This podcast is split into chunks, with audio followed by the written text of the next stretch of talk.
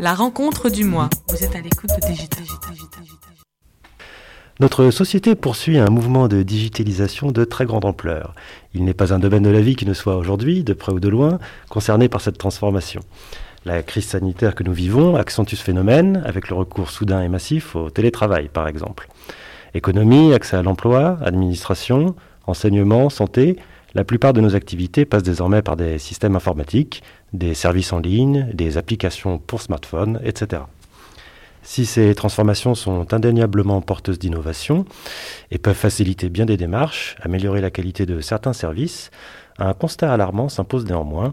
Cette transition laisse une partie de la population sur le bord du chemin, au point où l'on peut parler d'une certaine fracture numérique. Difficulté d'accès à un ordinateur, inégalité pour l'accès à Internet constituent une phase du problème, mais une phase seulement. Les questions de formation et d'usage du numérique en sont une autre.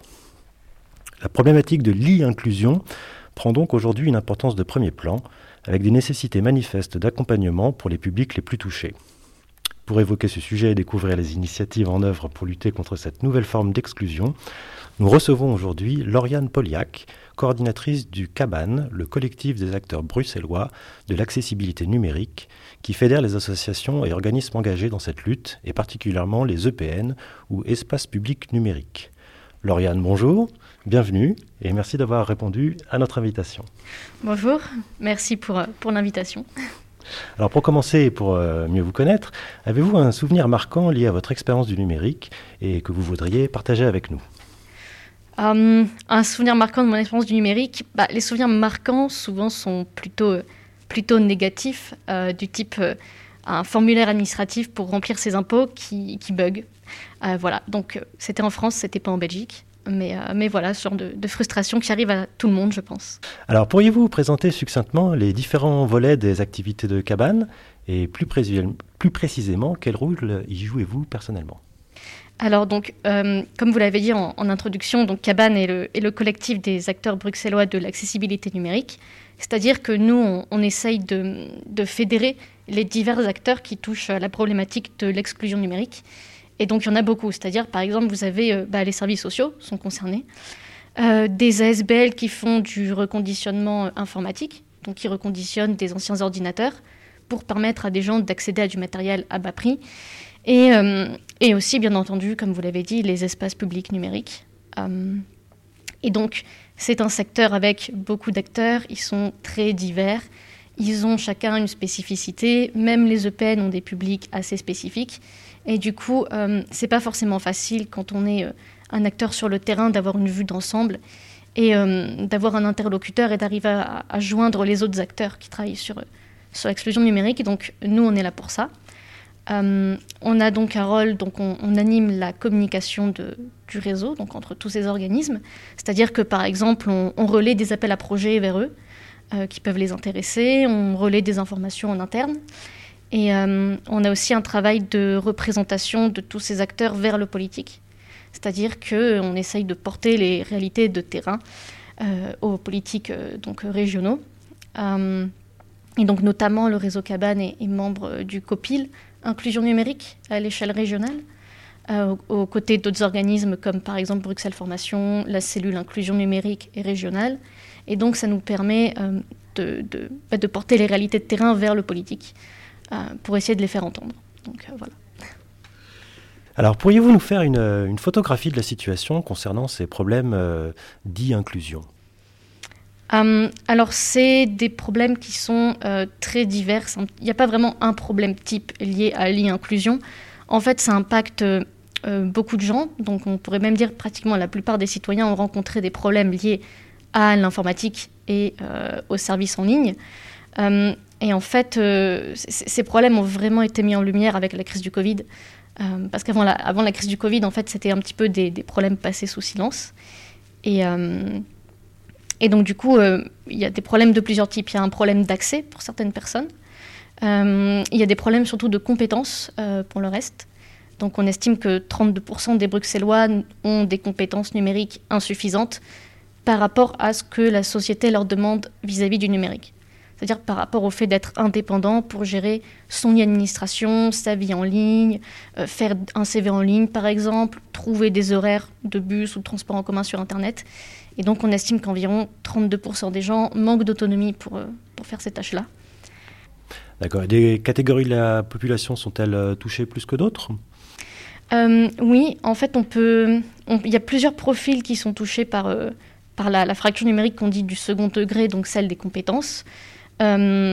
Et en fait, ça touche à peu près tout le monde, mais à différents degrés. Donc, par exemple, les seniors, euh, c'est un peu le public le plus, enfin, auquel on pense le plus facilement quand on pense à la fracture numérique, parce que c'est des gens, par exemple, qui n'ont jamais utilisé un ordinateur. Donc, c'est des gens parfois qui n'ont aucune compétence numérique, ou alors qui savent un petit peu utiliser le smartphone, mais qui ne savent pas forcément tirer profit euh, au maximum. Euh, les demandeurs d'emploi aussi sont touchés par, par la fracture numérique. donc, pour eux, par exemple, bah, quand on a été sur le marché de l'emploi pendant 5 ans et puis qu'on doit rechercher un nouvel emploi, euh, souvent les compétences ne sont pas à jour pour refaire son CV sur Word, par exemple, parce que le logiciel aura évolué, mais euh, les compétences des gens seront restées en fait 5 ou 10 ans en arrière. Donc, euh, donc les demandeurs d'emploi peuvent être confrontés à ça assez facilement. les jeunes sont concernés aussi par la fracture numérique, plus qu'on ne le croit. notamment les jeunes qui ne sont ni dans une situation, enfin, qui n'ont ni travail ni formation et qui ont quitté le système scolaire assez tôt. Euh, donc, c'est-à-dire qu'un un jeune, souvent, euh, bah, ils sont à l'aise sur les réseaux sociaux, sur Facebook, Instagram, ils savent utiliser YouTube, etc. Mais ils n'ont pas les outils qui leur permettent de, euh, de s'insérer en fait socialement via le numérique. Donc, souvent, ils sont incapables de remplir des formulaires en ligne, ou alors euh, ils ne savent pas forcément euh, comment chercher un emploi via Internet. Donc tous les jeunes ne sont pas concernés, mais certains peuvent être concernés par ça. Donc c'est pas parce qu'on est jeune que forcément on est un, professionnel du numérique. Et enfin, bah, le plus large public qui est touché par ce problème, c'est bah, les, personnes précarisées. Parce que moins on a de revenus, moins on a d'accès en fait au matériel ou à un matériel de qualité, et moins on a accès à une connexion, et souvent aussi moins on a le temps pour se former en fait au numérique parce que le numérique va très vite et il faut sans cesse des compétences euh, de plus en plus avancées. Et renouvelées. Et renouvelées, c'est ça. Euh, à propos du taux d'équipement de la population en informatique, on remarque une, une certaine disparité entre la possession d'un smartphone et, celle d'un ordinateur. Euh, pensez-vous que la possession d'un smartphone suffit pour accéder à la société digitale? Alors malheureusement non. Alors ça peut aider, mais un smartphone, c'est en aucun cas un outil suffisant. En fait, euh, le smartphone permet une, bah, connexion, euh, par exemple, aux réseaux sociaux, mais ça ne permet pas, en fait, euh, de faire ce qui est important aux yeux de la société. C'est-à-dire qu'avec un smartphone, vous ne pouvez pas rédiger un CV et l'envoyer par email.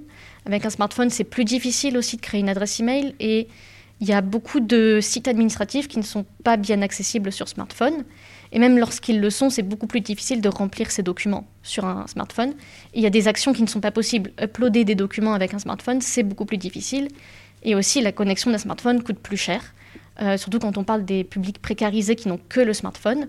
Euh, ces publics-là vont devoir utiliser leur forfait mobile, donc leurs données. Et euh, ça coûte beaucoup plus cher, en fait, au final, qu'un que un, Wi-Fi à la maison où on aura un ordinateur connecté dessus.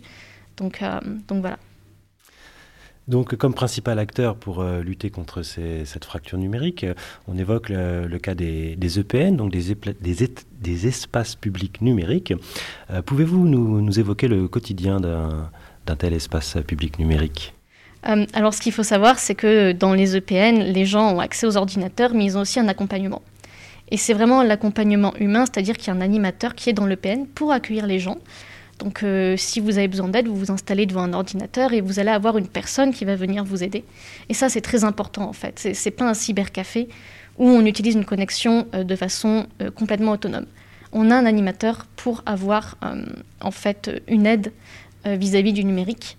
donc le quotidien d'un EPN, bah, c'est aider les gens avec tout un tas, de, tout un tas de problèmes. Par exemple, les gens qui ne trouvent plus leur mot de passe sur leur boîte mail peuvent venir demander de l'aide parfois en EPN. Parfois, c'est des gens euh, qui, veulent rechercher un, par exemple, un logement sur Internet et qui ne connaissent pas les sites et qui ne connaissent pas suffisamment l'outil pour être capable d'ouvrir le navigateur tout seul. Et il y aura un animateur multimédia pour les aider. Euh, mais le quotidien d'un animateur multimédia en EPN ne se limite pas à l'accompagnement euh, des publics qui n'ont pas les compétences de base. Ils font aussi de la formation et de l'initiation à l'informatique. Et ça, c'est très important. Euh, c'est-à-dire que les animateurs donnent des cours en fait aux gens pour que ceux-ci apprennent à maîtriser le clavier, la souris, mais ils donnent aussi parfois des cours plus spécifiques pour certains publics. Par exemple, il y a des, des, espaces publics numériques où les animateurs donnent des cours de code pour les enfants. Ils donnent des cours de création de sites web, des cours par exemple sur Photoshop, parfois des cours sur Excel, sur Word. Donc en fait, il y a un petit peu toutes les utilisations du numérique euh, qui, qui, sont, euh, qui sont maîtrisées par les animateurs multimédia. Ils peuvent transmettre ce savoir euh, à la population. Donc au-delà de la, la, simple accessibilité, on va dire. Oui, tout à fait. C'est gagner en employabilité, si on peut dire. Exactement. D'accord. Euh, pensez-vous que cette offre euh, de service soit une réponse euh, adaptée quantitativement et qualitativement au défi de l'inclusion numérique? Et qu'en est-il de l'harmonisation des méthodes employées dans les EPN Alors, c'est une bonne méthode qualitativement, ça c'est sûr, parce que justement l'animateur multimédia est capable d'aider les gens sur leur quotidien numérique y compris un quotidien parfois un petit peu plus avancé qui nécessite plus de compétences. Et les animateurs multimédia euh, donc, ils travaillent dans des espaces publics numériques qui sont très intégrés dans leur quartier et qui touchent vraiment euh, un quartier, une population et des besoins. Donc, ils connaissent bien les besoins euh, de leur public. Ils sont capables de développer des formations en conséquence. C'est-à-dire que les EPN régulièrement renouvellent leur programme de formation selon les besoins du public. donc, par exemple, à l'atelier du web de Saint-Gilles, il y a des formations qui touchent de plus près au télétravail qui est une pratique qui a émergé euh, bah, du coup pendant la, crise du, Covid. Donc la réponse qualitative est là. Euh, la réponse euh, quantitative, c'est un petit peu plus délicat à, à, savoir, en tout cas à l'heure actuelle, parce qu'avec le Covid, beaucoup de peines opèrent encore sur rendez-vous, et même quand ils ne sont pas sur rendez-vous, le nombre de places est limité. Mais lorsque la crise du Covid sera passée, il faut quand même s'attendre à une forte demande surtout si les EPN deviennent plus connus euh, d'ici là, parce que les gens cherchent des solutions pour les soucis qu'ils ont rencontrés pendant la crise du Covid, et du coup on risque de voir de nouveaux publics arriver et avoir beaucoup plus de monde dans les EPN, et les EPN euh, parfois manquent de moyens en fait pour pouvoir servir un plus large public, que ce soit au niveau de la taille des locaux, quand une salle de PN a 10 ordinateurs, on ne peut pas en mettre 20 dans la salle, on ne peut pas pousser les murs, mais il y a aussi euh, la question du personnel des EPN, c'est-à-dire que souvent les EPN ont assez peu de personnel. Il y a un animateur multimédia à mi-temps ou à temps plein et ça ne suffit pas pour accompagner un grand nombre de personnes et pour faire des formations diverses et variées. Euh, devant une transition numérique que j'ai envie de qualifier d'effrénée, quelle place pour la mise en question de cette transformation? Pensez-vous que les fondements même de cette révolution soient suffisamment discutés? Euh, Vous dire, est-ce que la transition numérique est un processus vraiment démocratique qui part de la base? Euh, en fait, on ne demande pas vraiment aux citoyens leur avis sur la transformation en fait euh, numérique. Donc cette transformation euh, est jugée nécessaire parce que les, pays ont un certain niveau de compétitivité à garder et parce que le numérique est vecteur de croissance et d'emploi. Et ça, on peut tout à fait le comprendre. seulement, c'est qu'il ne faut pas non plus laisser une partie de la population de côté.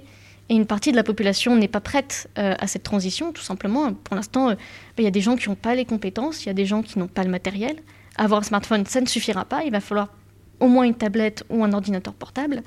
Euh, il y a des gens qui n'ont toujours pas accès au numérique, donc il ne faut vraiment pas oublier ces gens-là. À Bruxelles, c'est 8% de la population. C'est peu, mais c'est pas rien. Et faire une transition euh, numérique sans ces 8% de la population, ce n'est pas possible. Et à cela, on rajoute les 32% de citoyens bruxellois qui ont peu de compétences numériques et qui vont être en grande difficulté si la transition est trop rapide. Euh, et, en fait, une transition numérique harmonieuse repose sur une accessibilité de tous les services publics euh, en guichet, en fait, en, personne. Donc il faut surtout pas négliger euh, bah, l'accessibilité à des êtres humains pour les personnes en difficulté. Parce que un écran vous affichera un message d'erreur, mais une personne à un guichet pourra vous aider. les agents administratifs connaissent leur métier, ils connaissent la langue administrative qui est compliquée, et une personne seule face à son écran a, parfois besoin de cette aide. C'est pas pour rien que c'est un métier en soi. Et on ne peut pas demander aux gens d'exercer ce métier d'agent administratif euh, eux-mêmes pour eux-mêmes. Donc, euh, voilà, je ne sais pas si ça répond tout à fait à la question. Si, si, tout à fait.